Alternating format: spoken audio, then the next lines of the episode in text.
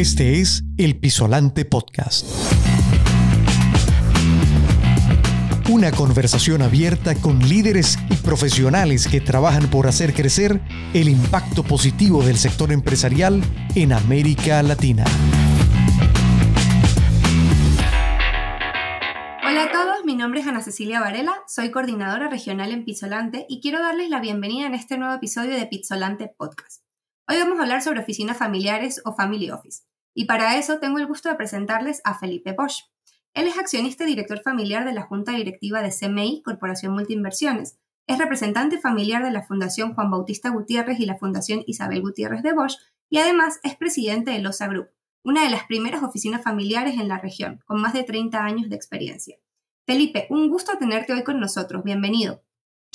Muchas gracias por la invitación. Felipe, cuando quisimos empezar a hablar de oficinas familiares, no se nos ocurrió una mejor persona a la cual invitar a este podcast a hablar de este tema que a ti, básicamente por la historia que hay detrás en tu familia y todo lo que implica para ustedes esa motivación de construir un family office. Así que lo primero que me gustaría preguntarte es que le contaras un poquito a nuestra audiencia de dónde surge esa motivación y un poco qué significó para ti. Sí, bueno, la motivación surge realmente de la necesidad.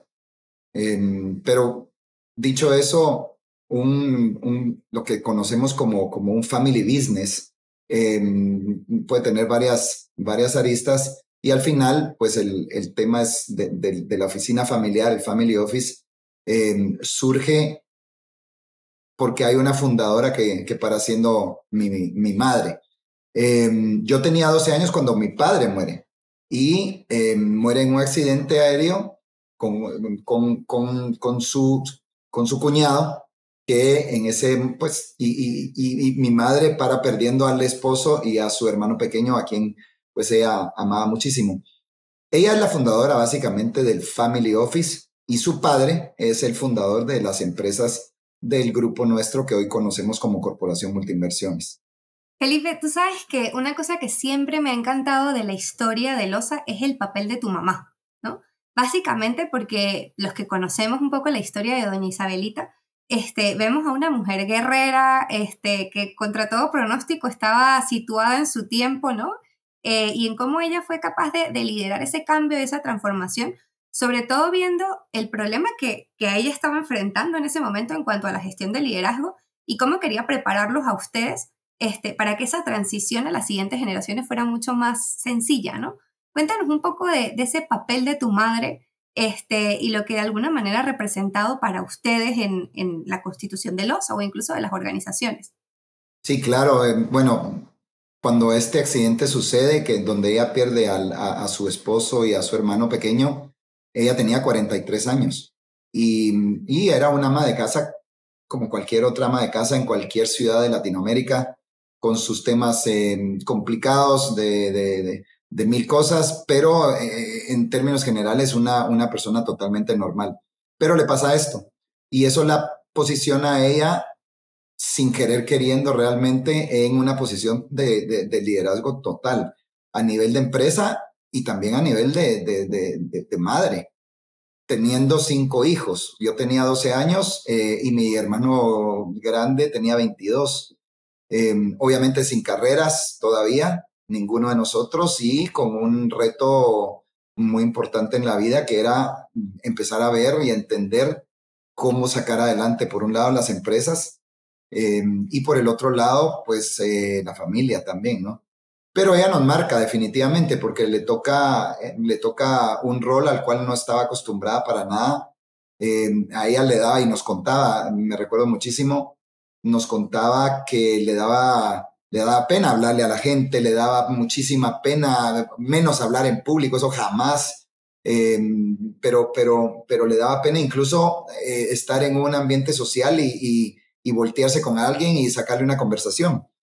De esa mujer de 43 años surge, creo yo, una gran líder nacional a partir quizás de los 45, 46, cuando ella no solo deja, pues el dolor nunca se pierde, ¿no? Pero deja atrás el miedo, quizás puedo decir, y se empodera en términos de liderazgo con un reto incluso personal antes que nada y luego pues obviamente sacar adelante a sus 5 hijos, como ella bien decía.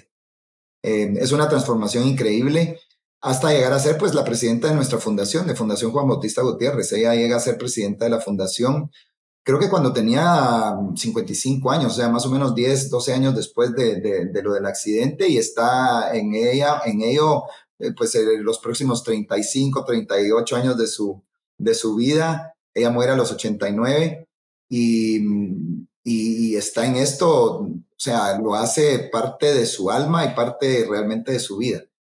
En el transcurso, obviamente, hay muchísima escuela de liderazgo, de amor, de madre, de abuela, de bisabuela. Deja muchísimos bisnietos, 19 nietos. Y estos 5 hijos que obviamente le tratan de seguir la huella, siendo, como decía al principio, haciendo todo lo que podemos, pues con valores y principios que nos marcan de por vida. Qué bello esto que nos cuentas. Tú sabes que pensando un poco y reflexionando sobre lo que estabas contando, el valor de la familia, ¿no? Y cómo en un family office, que suena obvio, ¿no? Que al final es una oficina familiar que lo que busca es de alguna manera contener y guiar a la familia en la toma de decisiones y el liderazgo de futuro. Qué importante es el rol de cada uno de los miembros que de alguna manera forman parte o hacen posible esa oficina familiar, ¿no? Pensando un poco en eso y en el rol de tu mamá y en tu rol, me gustaría que de alguna manera pudieras contarles a nuestra audiencia qué hace el presidente de una oficina familiar, de qué se ocupa, ¿no? O sea, ¿cuál es el business detrás de la oficina familiar y del rol del representante familiar? Yo puedo contar que cuando, o sea, desde la muerte de los padres, porque digo los padres porque nuestros socios son los primos, ¿no? O sea, los hijos de este tío que muere con nuestro papá. Desde ese momento, yo creo que todos heredamos, y la verdad que sin querer, pero heredamos una cultura de trabajo a muy corta edad. Y yo no fui la excepción. Yo voy a Estados Unidos temprano a sacar... pues termino el colegio, pero después me voy a Estados Unidos a sacar mi carrera y termino con una maestría en negocios internacionales. Negocios internacionales porque en nuestra mente siempre hay sueños y el sueño en ese momento era poner un pollo campero en cada ciudad del mundo. Hoy, como anuncio aparte, creemos que en agosto, septiembre va a haber el campero número 100 en los Estados Unidos, que eso es una nota relevante. Y va a ser creo que 450 a nivel mundial, o sea que no es menor, pero dicho lo anterior, o sea, desde y eso no lo hago yo, obviamente, es un esfuerzo de muchísima gente y en especial de los líderes de la familia que están a cargo desde hace muchísimo tiempo de este tema de las empresas operativas. Y a mí, yo trabajo en campero 15 años o cerca de 15 años, pero entiendo 2 cosas que creo que son relevantes en esta plática. Entiendo una, que es que cuando uno es un familiar dentro de un negocio familiar, uno es un profesional con una carrera, pues yo saco mi maestría, como comento, lo mejor que puedo, con excelentes notas, calificaciones, y estoy apto para trabajar en el mundo empresarial. Lo hago como un sueño, pero cuando llego a cierto punto, veo que también hay otra parte del empresario de un negocio familiar que es muy relevante y que es básicamente el patrimonio que uno va generando. Y no solo uno, sino con hermanos, primos, y que se va generando básicamente porque hay un éxito a nivel operativo en el negocio, digamos, familiar. Pero ese patrimonio empieza a ser relevante y de alguna manera antes pues lo mirábamos como así, ahí está y que siga. Pero también nos empezamos a hacer la pregunta en aquellos años, ¿qué pasa si le ponemos atención? Si le damos cariño y le ponemos atención y le damos un toque de profesionalismo y lo llevamos a otros niveles. Y realmente ahí nos empezamos a dar cuenta que para hacer eso nos hacen falta muchísimas cosas. Esa es la primera. O sea, el tema de, en un negocio familiar operativo, algún otro profesional lo va a poder hacer, tu trabajo lo va a poder hacer igual a ti o incluso uh-huh. mejor. Y por el otro lado, enterarte, saber, entender que no solo tienes que tener esa responsabilidad, sino sin querer tienes la otra, que es el tema de tu patrimonio, que nadie lo va a hacer por ti, porque eso sí no es delegable. Es un tema que o lo haces tú o no lo va a hacer nadie. O lo hace tu hermano, pues, pero no lo va a hacer nadie más. Y por eso es la decisión de empezar a hablar ya de una manera formal y profesional de, pues, generar una oficina familiar que vea todos estos recursos y este patrimonio ya de manera más, de forma diaria y de manera más profesional. ¡Wow! ¡Wow! ¡Qué interesante! Tengo ahí dos temas que quiero tocar. El primero tiene que ver con la diferencia, ¿no?, entre una oficina familiar y una empresa familiar. Porque creo que son conceptos que, si nunca te has familiarizado con ellos, te podrían confundir. O sea, podrías empezar a creer que son lo mismo y tú estás marcando una clara diferencia entre, bueno, al final, la empresa familiar, bueno, es el business, y la oficina familiar se encarga del patrimonio, ¿no? Se encarga de alguna manera de proyectar esa visión a largo plazo de la familia, pensando en la visión de futuro, ¿no?, de lo que va a quedar para las siguientes generaciones. Y eso me parece maravilloso. Y la siguiente cuestión que me encanta que pongas sobre la mesa tiene que ver con la historia. Yo echando aquí un poco de cálculos, claro, cuando todo esto inicia para ustedes, que son hace 30 años atrás, no debería haber mucha gente hablando de oficinas familiares, ¿no? O sea, los veían como los bichos raros. ¿Cómo fue un poco este tema? No, yo creo que, o sea, las oficinas familiares dependen en qué lugar geográfico del mundo estés, pero las oficinas familiares en lugares como Europa, Estados Unidos, o sea, tienen muchísimos años, muchísimo tiempo de existir y nos llevan todavía una guía, pues muchísimo tiempo antes, ¿verdad? Nos llevan una guía enorme. Tal vez ahí lo importante, sí, 30 años, que suena mucho ahora, pero no es tanto. Y tal vez la evolución empieza de una oficina familiar, empieza por llevarte una cuenta, digámoslo. Es como la manera natural de empezar una oficina familiar que muchos lo hacen también como una cuestión de necesidad. Necesito llevarme las cuentas personales y eso en el negocio operativo, pues mucha gente lo hace también, pero no es que sea la mejor práctica, ¿no?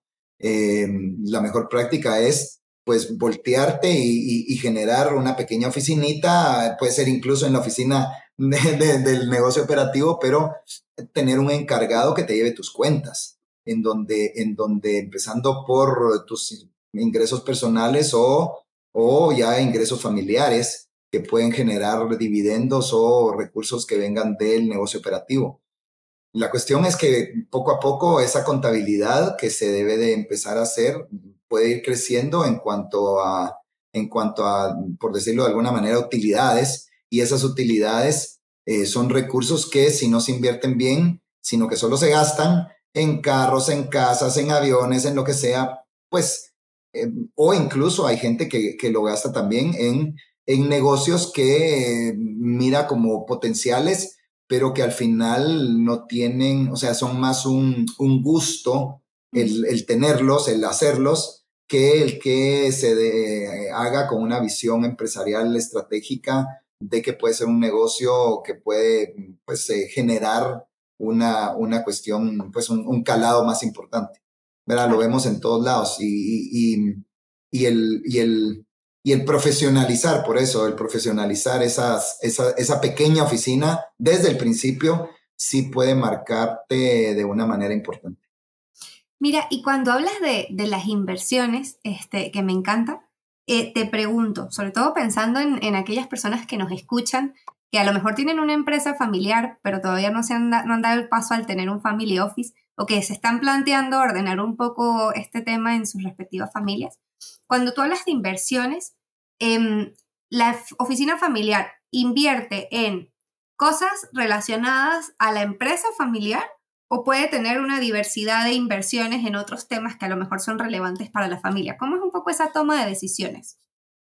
Wow, qué pregunta. Lo que pasa es que para llegar ahí realmente lo que nosotros hicimos, y yo te puedo hablar de nuestro caso, porque es una pregunta muy amplia que tiene y debería de tener muchísimas respuestas, y no que una sea mala y la otra buena, es simplemente yo puedo hablar de nuestro caso porque es el que conozco. Lo que nosotros hicimos fue básicamente juntarnos y decir, miren, lo que necesitamos antes que nada es un protocolo familiar. Eso lo lidera mi madre. Ya teníamos una oficina familiar en donde básicamente lo que hacíamos era llevar una cuenta, como comento. O sea, esa es la manera como nosotros empezamos, producto de una necesidad. Necesitamos saber qué tenemos, o sea, en cuanto a recursos monetarios, o sea, con qué contamos. Y cuántos dividendos o cuánta utilidad o los diferentes nombres que pueda tener lo que nos da un negocio operativo o lo que le da a una familia empresaria familiar un negocio operativo. Y poco a poco pudimos ver que llevando una cuenta nos dábamos perfectamente cuenta, valga la redundancia, pero es llevar la cuenta nos dio información, por decirlo de alguna manera, de cuánto y qué teníamos año con año, pero además nos da información de cuánto dejamos de tener en el modo de gastos y al final cuánto queda en esa cuenta, y poco a poco vamos viendo que no solo la necesidad de contar con una rendición de cuentas, pero también el ponernos de acuerdo con la mamá primero y después con los hermanos también, para ver temas de cómo separar los bienes y cómo de alguna manera no malgastar, no generar negocios incluso con los cuales pues, no son estratégicos, sino más bien utilizamos la palabra berrinche, son un berrinche de alguien, etcétera, ¿no? Entonces, al final, con el liderazgo de nuestra madre, se genera un protocolo familiar. En ese protocolo familiar lo que hacemos es poner las reglas del juego y marcamos la cancha de una manera en la que, independientemente de quién se sienta mal o bien, tuvimos la suerte tal vez de contar con nuestra madre porque era lo que ella decía y era difícil rebatirlo, ¿no? Pero yo lo puedo pensar en que cualquier familia lo puede hacer, incluso sin el fundador o un líder como puede ser un padre o una madre con sus hijos. Creo que puede ser entre hermanos, pero sí lo que recomiendo siempre es tener a alguien, un asesor que ya lo haya hecho antes, a alguien que realmente guíe el proceso para no cometer errores infantiles, por decirlo de alguna manera, o errores que no nos van a llevar a un derrotero que es el que al final queremos, en donde todos nos sintamos pues, lo suficientemente cómodos para pertenecer a una familia empresaria y generar y seguir generando pues, un negocio operativo con una carga, y lo tengo que decir así, con una carga emocional, con una carga de recursos económicos, pero que también nos lleva a cargas emocionales que en muchísimas familias se terminan pues en enojos, en problemas, en rupturas incluso. ¡Wow! ¡Cuántas cosas! Pienso, o sea, te escucho y pienso la importancia de la comunicación, ¿no? O para que todo el mundo se entienda y esté alineado, y la importancia de los valores, ¿no? De alguna manera, o sea, tener esa visión o ese norte claro de las cosas que son importantes y las que no, para que la familia permanezca unida. Eso yo creo que tal como lo relatas tú y como te he escuchado en otras conferencias o eventos, creo que es uno de los elementos más importantes que deben tomarse en cuenta incluso más allá del beneficio, ¿no?, que se pueda generar. Y ahí una cosa que mencionamos al principio, que es el tema del protocolo familiar. ¿Qué es un protocolo familiar? O sea, de alguna manera y de forma sencilla, ¿no? O sea, ¿qué implica? Yo creo que lo que se oye terrible la palabra, porque ya media vez te dicen, o una vez, porque no hay medias, una vez te dicen protocolo familiar, ya estás hablando de temas legales y asusta. Nosotros le llamamos carta magna, que básicamente para haciendo lo mismo. Pero el tema es poner las reglas, o sea, marcar la cancha, qué negocios sí, qué negocios no, más qué negocios no. Pueden estar muy fácilmente en una carta magna. Nosotros, por ejemplo, tenemos el tema de negocios que tengan que ver con alcohol, con la venta de licor, con la venta de o sea, de cosas que poco éticas, ¿no? pues no poco éticas, porque el licor, pues al final, yeah, pues ¿verdad? No es que sea ilegal vender licor, no, o cigarrillos tampoco es ilegal, pero no es nuestro mundo o nuestro giro de negocio, sino que más vamos por temas un poquito, pues, alimenticios, o puede ser generadores de bienes raíces o lo que sea. Y ahí hay un mundo enorme, ¿no? De miles de posibilidades de negocios, pero al final que no sean casinos, que no sean temas de discotecas o temas que bares o cosas que nos lleven a poder llegar a tener alguno de los miembros familiares una vida que sea muy fácil de llegar a que sea desordenada. Eso es un poco lo que, y eso sí lo inició, pues la idea la inició mi madre y nadie le podía decir que no. De hecho, tengo un hijo que vino conmigo en algún momento y me dice, mira, nosotros estamos con unos amigos y estábamos hablando de la necesidad de que en Guatemala necesitamos una discoteca nueva, porque solo hay una en donde va toda la gente y ya nos aburrimos. Entonces yo le digo, bueno, tus amigos que la pongan, porque tú no podés.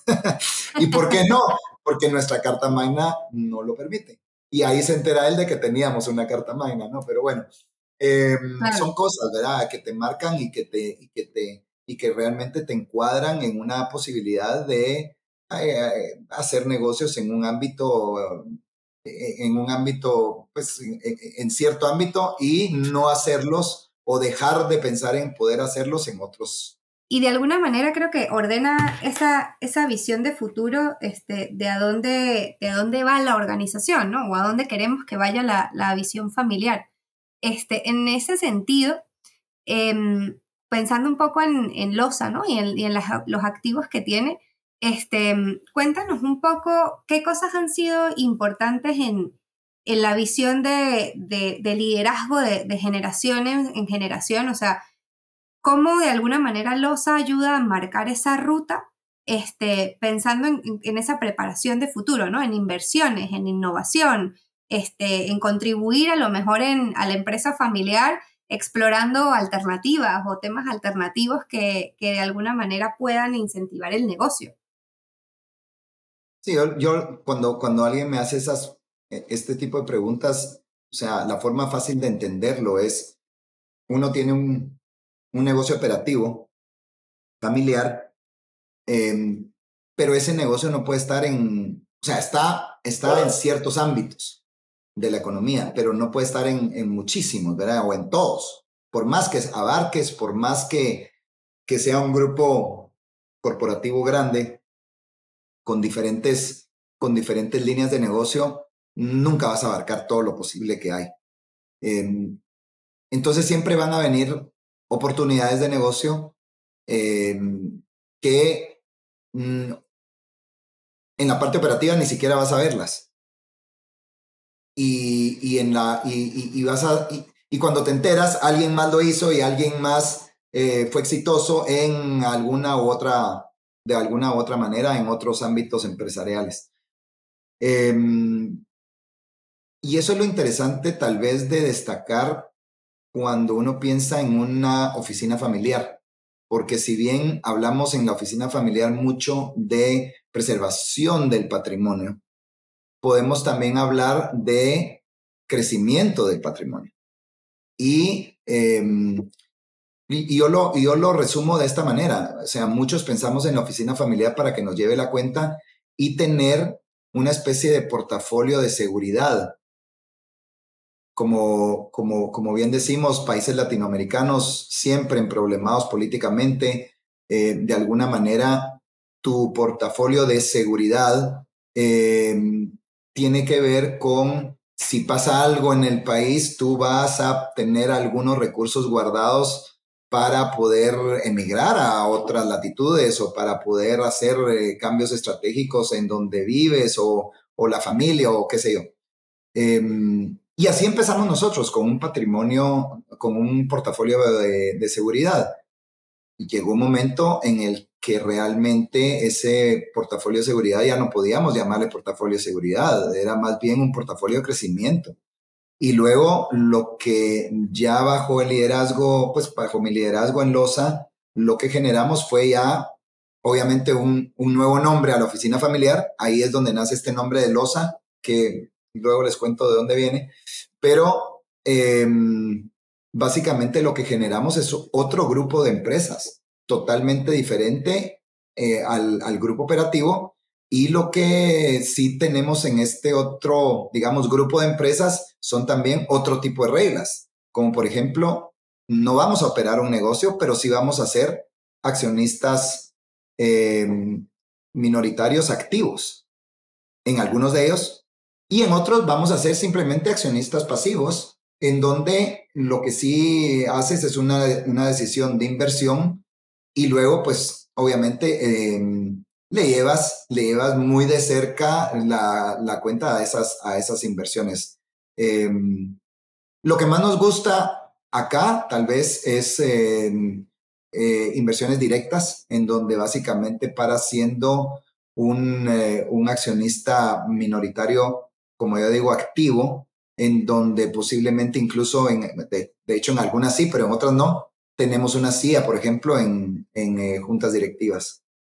En otras empresas, también siendo un accionista minoritario activo, no necesariamente tienes que tener una CIA en juntas directivas, pero lo ideal es, si no es en junta directiva, por lo menos es a nivel de algún comité de inversión o de algún comité de cabalmente de innovación o estar cerca de alguna manera de la inversión que se hizo. Pero así es como lo vemos y nos ha llevado obviamente esta forma de pensar a otras latitudes en donde no opera la compañía, pues la corporación, el grupo operativo de empresas no opera en países, por lo menos en nuestro caso, no opera en Europa, no opera, muchos de los negocios que nosotros hacemos no operan en Estados Unidos, en México, etcétera, ¿no? Y de alguna forma, al final del día, lo que vemos es que cabalmente podemos llegar a tener diferentes paneras, le decimos nosotros, en donde hay un tipo de panes en esta panera, pero hay otro tipo de panes en esta otra panera. Y eso te da muchísimo juego de cintura y te da... obviamente ya no es un portafolio de seguridad, es un portafolio, como yo comento, es un portafolio financiero de crecimiento y de generar realmente otro grupo de empresas, quizás más sofisticadas, con otro tipo de accionistas, en donde conllevas otro tipo de riesgos y conlleva otra cantidad de otros temas, una vez no seas tú el que maneja y opera esas empresas. Claro. Además, me imagino que también todo esto depende un poco, bueno, del tamaño de la familia y el volumen de las inversiones, pero al final creo que lo importante en tu reflexión tiene que ver con planificarse, ¿no? O sea, ordenarse, visualizar ese valor a largo plazo de lo que se quiere conseguir de alguna manera y cuál es la visión de futuro para la familia. Y empezar a ordenar un poco las reglas del juego, ¿no? O sea, dónde sí, dónde no, cómo lo vamos a hacer, qué cosas vamos a tener en cuenta. Cabalmente, es que todo empieza por este gran acuerdo, ¿no? Uh-huh. Es que si no hay acuerdo no pasa esto. O sea, lo primero es un gran acuerdo de hermanos o un gran acuerdo de socios o un gran acuerdo de la familia empresaria. Ahí empieza todo, porque si no existe ese acuerdo claro, si no hay cabalmente esta carta magna o este protocolo familiar claro, que no, vamos a ver, que no es el protocolo familiar legal el que estoy hablando, o sea, porque hay protocolos familiares, hay un trust que es legal y que cumple ciertas reglas, ¿sí? Eso está excelente. Pero si eso no lo llevas al ámbito familiar en donde realmente hay un acuerdo real de reglas, de principios, de dónde sí y dónde no sobre todo, entonces nunca vas a poder tener la posibilidad de contar con este tipo de inversiones, porque el riesgo puede ser que por crecer, y como no manejas tú y no operas, entonces por crecer rápido, mira, viene un hermano y dice, no, a mí me parece excelente y vamos. Y ahí es en donde grandes fortunas se mueren. Y voy a dar termino con esto nada más porque creo que es sumamente importante esta parte. Nosotros siempre hemos dicho que nosotros no somos apostadores. Nosotros no apostamos. Nosotros seguimos siendo empresarios, aunque sea en este ámbito financiero. Nosotros del 100% de posibles inversiones que nos llegan a la mesa, escogeremos unas 6 o 7.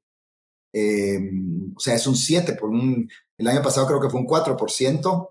De si son 100, pues son 4, ¿no? Vienen bastantes más de 100 posibilidades, pero digámoslo en porcentajes, si son 100, escogemos 4. Y eso fue lo que escogimos el año pasado. Y eso que el año pasado nos dimos a la tarea de estar activos. Este año, antes de junio, ya llevamos 8, que hemos dicho que sí con criterio, aunque no las hemos realizado, pero ya van 8, imagínate. O sea, todavía falta algún due diligence ahí, pero van bastantes más que el año pasado y que este año estábamos como que tranquilos, ¿no? Pero las cosas se dan como vienen en la economía y uno tiene que estar pues con los ojos abiertos y siendo oportunista también. Qué lindo, qué interesante todo lo que cuentas, porque al final uno va tomando como tips, ¿no? O sea, porque al final yo me imagino un poco esto y digo, bueno, creo que no hace falta tener una gran fortuna para decir voy a empezar a pensar en la planificación a largo plazo de mi familia, ¿no? Y voy a empezar a ordenar los poquitos dividendos o el retorno de inversión que tengan algunas de las visiones que tenga como familia o de la inversión que pueda tener como empresa familiar y empezar a trabajar en ello, ¿no? Yo me acuerdo, y aquí pongo una anécdota personal, mi antigua vida, cuando en Venezuela todo tenía otro color, mi familia tenía un emprendimiento que no era la gran cosa, pero sí era interesante, ¿no? Era un complejo en hotelería. Y mi papá pensaba en esta visión de legado y de, bueno, cómo iba a ser la sucesión, si a él le pasaba algo, quién se iba a quedar a cargo, ¿no? Porque éramos 3 mujeres que peleábamos mucho para ese entonces y él decía, bueno, yo no quiero dejar aquí un conflicto que acabe con la familia. Y tuvimos una sesión de empresas familiares con un asesor de Family Office y nos contaba un poco toda esta visión, ¿no? Y yo decía, wow, qué interesante que nosotros, bueno, siendo pequeñitos, nos estemos planteando y ordenando un poco esta visión, uno, por entender qué sigue para nuestros hijos, ¿no? Para la generación que viene, y 2, para entendernos como familia en las decisiones que tomamos y en la gestión operativa del negocio, ¿no? En ese caso podía ser el manejo de la empresa, pero en otros casos puede ser, bueno, cómo se invierte, ¿no? El retorno de inversión de los negocios. Y al final creo que la lección más grande que tú aquí nos estás trayendo, Felipe, tiene que ver en esa generación de conciencia, de entender y de poner un poco las reglas de juego claras, pensando y poniendo siempre por delante el bienestar familiar, ¿no? De que al final eso es lo que uno tiene y lo que tiene que preservar por encima de cualquier inversión. Y en ese punto me gustaría que nos contaras un poquito más de LOSA. Justo nos ibas a decir qué significaba el nombre, y me gustaría que nos contaras un poquito de esos valores y principios que de alguna manera constituyen a LOSA y que pueden inspirar a otros a poner un poco en orden esa visión familiar conjunta. Bueno, les cuento, LOSA, nosotros le decíamos oso a mi mamá. Le decíamos oso o osa Y el primer nombre que se nos vino a la mente cuando pensamos en la oficina familiar fue La Oso. Y la primera empresa que hicimos ya los 5 hermanos se llamó La Oso Sociedad Anónima. De eso fue derivando, o sea, cuando venían a cobrar, pues, cobradores o algo, y la factura, ¿a quién se la hago? ¿A La Oso? ¿A quién? A La Oso Sociedad. Entonces, como que era un trabalenguas, ¿no? Y unos lo ponían junto, otros ponían La Oso, otros ponían La Osa, otros, bueno, un desmadre, ¿no? Entonces, con el tiempo nos fuimos dando que no era tan fácil, que se oye muy fácil, pero que no lo es. Y bueno, al final dijimos... ¿Qué podemos hacer? Y juntamos, en LOSA, juntamos la idea de La Oso o La Osa y generamos... En honor a tu mamá, ¿no? Al final. En honor a mi mamá, claro. Con el otro tema yo creo que es esto, ¿verdad? El manejo, sobre todo lo que maneja una oficina familiar ya en términos financieros es el riesgo. Y qué tanto, yo siempre hablo del estómago que uno como inversionista puede tener. ¿Qué tanto estómago vas a lograr tener? O sea, ¿qué tan nervioso a la hora de hacer decisiones financieras, de inversiones financieras eres, ¿no? Porque hay muchísimos que somos más nerviosos que otros y no vamos a estar apostando, digamos, que no es apostadores, no somos apostadores, pero digamos, para utilizar la palabra apostar por un negocio si no estás seguro de que las cosas están bien. Entonces, pasamos por un due diligence, pasamos por ciertos pasos que te llevan a tomar la decisión de, bueno, vamos a invertir. Pero no quiere decir que a la hora de que inviertas, después de hacer todos los pasos que quieras, vas a tener un porcentaje de posibilidades de fracaso, porque eres un empresario al final del día. Entonces, al final, lo que manejas es riesgo. Y qué tanto riesgo puede manejar tu estómago, ¿verdad? Esa es un poco la analogía.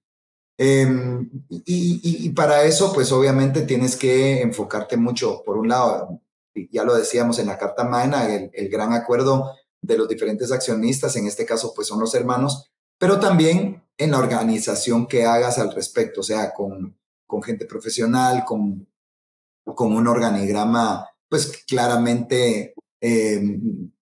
pues lleno de profesionales, por un lado, con un CEO, con un CFO, o sea, tienes que darle certeza y estructura, por decirlo así, a ese organigrama, ir creciendo, pues tu forma de entender los negocios en esta vía.